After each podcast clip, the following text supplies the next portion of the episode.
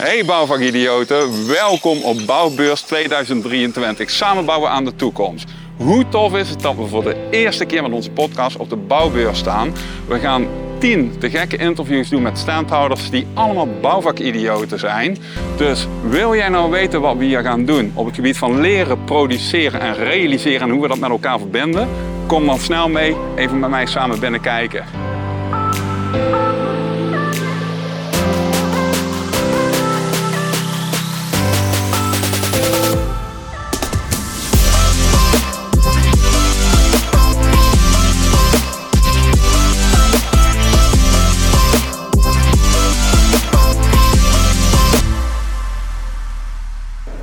bouwvakidioten, welkom bij weer een nieuwe aflevering van de speciale Bouwbeurs Bouwvakidioten podcast. Ja, en dit keer zit ik op het einde van de dag, een innoverende drukke dag, zit ik in de stand van Innodeen en aan tafel Jos. Jos, welkom. Dankjewel. Ja, toen ik Roy belde en ik hem aan de telefoon had, en toen zei ik van, hebben jullie vakidioten die wat tofs kunnen vertellen over circulariteit in relatie tot kunststof? Want in mijn brein eh, kwam de vraag op, hoe doe je dat dan? Nou, en vandaar dat jij nu bij me zit. Voordat wij daar met elkaar over gaan hebben, Jos, even de vraag die ik iedereen stel. Vind jij jezelf een vakidioot? Ik mag wel zeggen dat ik een mega vakidioot ben. Dat denk ik wel, ja. En wat blijkt dat voor jou uit? Nou, dat ik al 25 jaar met biocomposieten bezig ben. En daar nog steeds de mogelijkheden voor zie. En ga voor goede oplossingen. Oké. Hey, en die, uh, die mogelijkheden, hè? heb jij dan een uh, chemie-achtergrond of bouwkundig? Wat kun je daarover vertellen, joh? Nou, ik heb een, uh, een bouwkundige achtergrond. Mm -hmm. Mijn loopbaan begonnen bij de bouwmaterialenhandel. Oké. En van daaruit richting de industrie. Mm -hmm. Toen kwam ik in aanraking met het kunststof, wat je bedoelt. En die, met diverse kunststoffen gewerkt. PVC, polyethylene, polypropylene. Maar in de laatste 20 jaar zeg maar dan toch wel in de biocomposieten. En daar hebben we voornamelijk met polypropyleen gewerkt. Oké, okay, en dan noem je al in twee zijn er twee keer biocomposiet. Kun je daar ja. even, want ik zie hier fantastische dingen liggen, Jos. Kun je even ja. kort toelichten voor de luisteraar om te kijken wat een biocomposiet precies is? Nou, een biocomposiet is een materiaal dat bestaat uit een, een, een product zoals een houtvezel. Maar dat mm -hmm. kan ook een, uh, een vezel zijn uit een snel groeiend gewas. Zoals miscanthusgras of bamboe of iets dergelijks gecombineerd met een, met een kunststof of met een hechtmiddel. Mm -hmm. En op dit moment wordt, we, wordt dat nog gedaan met een polyprop bij ons. Maar er zijn ook producenten die een PVC daarvoor gebruiken of een polyethyleen. Mm -hmm. Maar Enodeen gebruikt dus een, een polypropyleen voor het materiaal. Oké. Okay. We hadden het net over een stukje ontwikkeling en nog mm -hmm. elke keer verder kijken naar wat anders. Um, ja, waar de markt nu om vraagt is eigenlijk een 100% bio-based materiaal waarin ze uh, alternatieven zoeken voor het kunststof. En dan moet je denken aan bijvoorbeeld iets wat uit maismeel gehaald wordt, zodat je een bio-afbreekbaar materiaal krijgt. Mm -hmm. En dan is natuurlijk de uitdaging van kun je met een bio-afbreekbaar materiaal toch nog een product maken met de duurzaamheidsklasse 1. Dus 25 jaar of 50 jaar langer onbehandeld voor buitentoepassingen, mm -hmm. dat het goed blijft. Nou, en in die fase zitten wij nu. Ja. ja, want jij wijst hier nou op dat zakje. En ik zei net al van in Brabant hebben we bijna uh, carnaval, dus we gaan weer aan de confetti. Ja. Is dit ook uh, dat polypropyleen dan? Of uh, wat is dit precies? Ja, dit is, nou, dit is nou materiaal. tot voor de coronacrisis werkten wij met virgin materiaal, nieuw polyprop. Mm -hmm. Want tussen kwaliteit en afkeur, dat ligt heel dicht bij elkaar. Ehm, de ervaringen die we vroeger hadden met gerecycled kunststof, liep het daar niks uit, want dan kocht je afvalplastic bij het recyclebedrijf. Ja. Nou, uh, we hebben uh, met z'n allen te maken gehad met, het, uh, met de coronapandemie. En die tijd hebben wij gebruikt om eens te kijken van hoe circulair zijn we nou met materiaal. Ook circulariteit was nieuw voor ons, dat kenden we niet. En naast de houtvezel hebben we ook gekeken naar ons kunststof. Mm -hmm. Want als we eerlijk zijn, als je dat op de milieubalans bekijkt, ja, dan heb je gelijk. Dan, uh, ja, dan komt kunststof er niet zo goed af, zeg maar. als ja, je dat, dat vergelijkt met ja. hout. Nou, en wat wij toen hebben gedaan is, uh, we hebben het recyclebedrijf benaderd van nou, um, wat kunnen jullie ons nu leveren? En nu blijkt dat ze geen afvalkunststof meer leveren, maar gewoon monostromen materiaal. Wat jij en ik in de kliko gooit, ja. uit plastic, dat wordt gewassen, gemalen. Mm -hmm. En elk flintertje wordt op materiaalsoort gescheiden. Dus tegenwoordig koop je om, om bij 95% puur polyprop. En we gooien best wel veel polyprop weg. Ook PVC, maar dat gaat weer naar een andere industrie. Mm -hmm. En wat je hier ziet, dit komt gewoon uit de kliko. Dan maken ze daarna nog weer een korreltje van en dat gebruiken wij als basismateriaal. Dus in plaats van nieuw kunnen wij gerecycled polyprop kunnen wij gewoon verwerken in ons proces. Ja, wat er dan in me opkomt als je het over circuleert, hè, wat, wat jullie ook hier eigenlijk aangeven, dan, dan is het geen restmateriaal meer wat zijn waarde verliezen omdat het gewoon uit een stroom van productie wordt gehaald. Ja. En in die zin is het dan eigenlijk, als ik het thuis in de kliko gooi, komt het weer bij jou terug in de producten die je hier laat zien. Exact. Is dat zo? Exact, ja. En dan geldt dat voor het 28% deel kunststof wat we hebben. Voor die 72% overige materialen, dat is dus een, een, een houtvezel. Mhm. En dat is een materiaal wat vroeger werd gebruikt in rouwfaserbehang, dat bubbeltjesbehang. Oh ja, dat ken ik nog wel. Ja, dat is al vrij oud, maar... Ja, eh, bij mijn oma hing dat altijd, eh, en dan had je nog van die bakkelieten schakelaars. Exact. En dan, en dan konden ze dat er niet omheen geknipt krijgen. Ja. Dat beeld heb ik daarbij, joh. En als dan de kleur vergeeld was, dan ging er een keer weer een sausje Ja, ja, overheen. ja, ja. Nou, die bubbeltjes, dat zijn eigenlijk houtvezels die opgeruimd zitten in dat papier van het behang. Nou, die houtvezels die gebruiken wij voor onze productie. Maar ook dat, als je dat importeert uit Duitsland en, en, en je kijkt naar je CO2-footprint, dan kan dat ook beter. Nou, wat hebben we toen ook tijdens de corona gedaan, samen met Saxion Hogeschool, Raumaat, de recyclaar ehm, en eh, een houtvezelbedrijf bij ons in de buurt, hebben we gekeken van kunnen we ook niet oude pellets die einde levensduur zijn of verpakkingshout, sloophout klasse A, kunnen we dat ook gaan vervezelen? Nou, dat hebben we gedaan. Er komen soortgelijk vezels uit als dit. En dan maken we gewoon bijvoorbeeld eh, dit soort producten van. Wederom met een duurzaamheid klasse 1. Dus samengevat kunnen we uit twee reststromen maken wij weer een hoogwaardig eindproduct. Ja, en als ik dit nu in mijn hand hou, Jos, en ik kijk hier toch even naar de achtergrond, is het dan ook die 28-72 verhouding die ik hier vasthoud? Ja, dat is het. En, en die regel die kun je eigenlijk op alles projecteren. Die dan, kunnen we op eh. alles projecteren. En dan is eh, wat er dus nu gaande is, van nou kun je die 28, kun je daar dus wat anders voor eh, zoeken. Noemen ze een PLA's. Ehm, en kun je voor die houtvezel, zou je daar ook bijvoorbeeld alternatieven kunnen inzetten. In bijvoorbeeld eh zonnedauwplanten, eh miscanthus eh, gras, eh, dat olifantengras of bamboe. Nou, voor bamboe, dit is bijvoorbeeld een voorbeeldje. Ehm, bamboe, als je dan de vezels importeert uit China, ja, ook dat scoort weer niet goed op, op je CO2-footprint. Maar wat we misschien niet weten is dat Nederland enorm veel bamboe importeert in de vorm van eh, stokken. En die gaan naar de kassen en daar groeien al die plantjes op. Na een paar jaar zijn die, die stokken op. Die werden gewoon in de brand eh, gestoken en dan was men er vanaf, zeg maar. En wij hebben gevraagd van kunnen wij niet eens een keer zo'n vracht eh, bamboestokken eh, naar ons vezelbedrijf brengen. Die heeft daar weer Spaanders van gemaakt. Dat hebben wij gecombineerd met het gerecyclede pp. En we hebben een bamboecomposiet gevelbekleding gemaakt.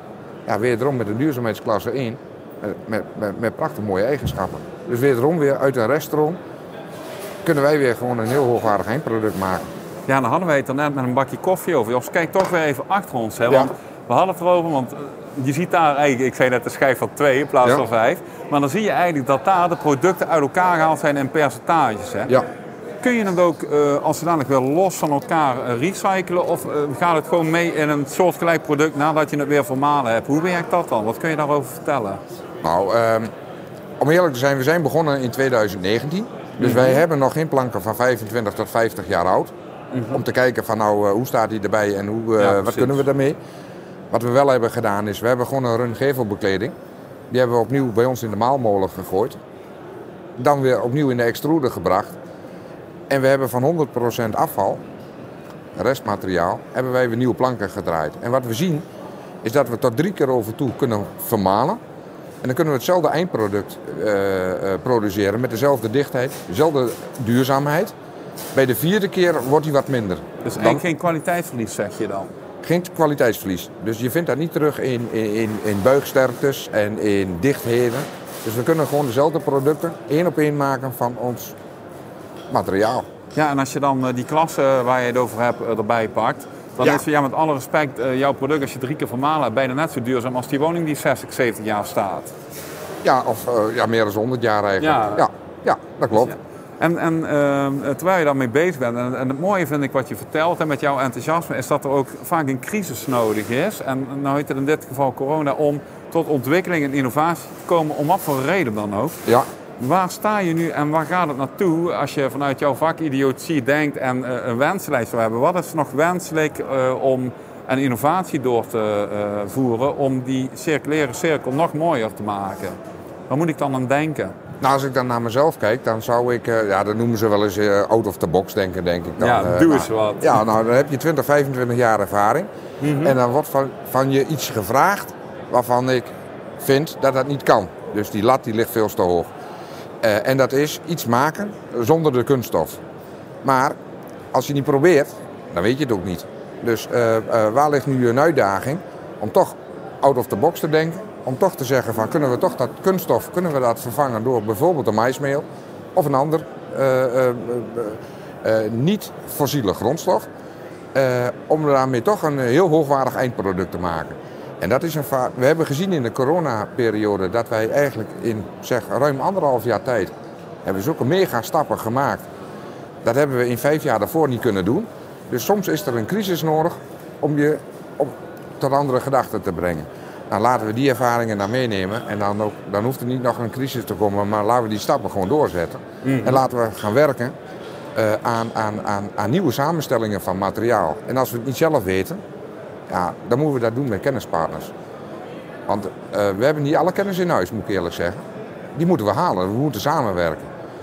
En uh, als we daar de juiste partijen voor bij elkaar krijgen, ben ik ervan overtuigd dat we stappen kunnen zetten. Ja, dat is wel grappig dat je dat zegt uh, en dat je ook dat woord functionaliteiten in je zin noemt. Want met vele vakidioten waar ik die gesprekken mee mag voeren, uh, daar hebben we het ook wel eens over BEM-modellen. Weet je wel, dat ze in de bouw alles in informatiemodel in millimeter stoppen, dat het bij elkaar past. Ja. Maar het is ook zo dat het steeds meer uh, gaat om functionaliteit mm -hmm. van productsamenstelling in een bouwdetail. Ja. Hè? Want je hebt hier kozijntjes en dorpeltjes. Ik zag hier van alles staan in de renovatie- en nieuwbouwsfeer.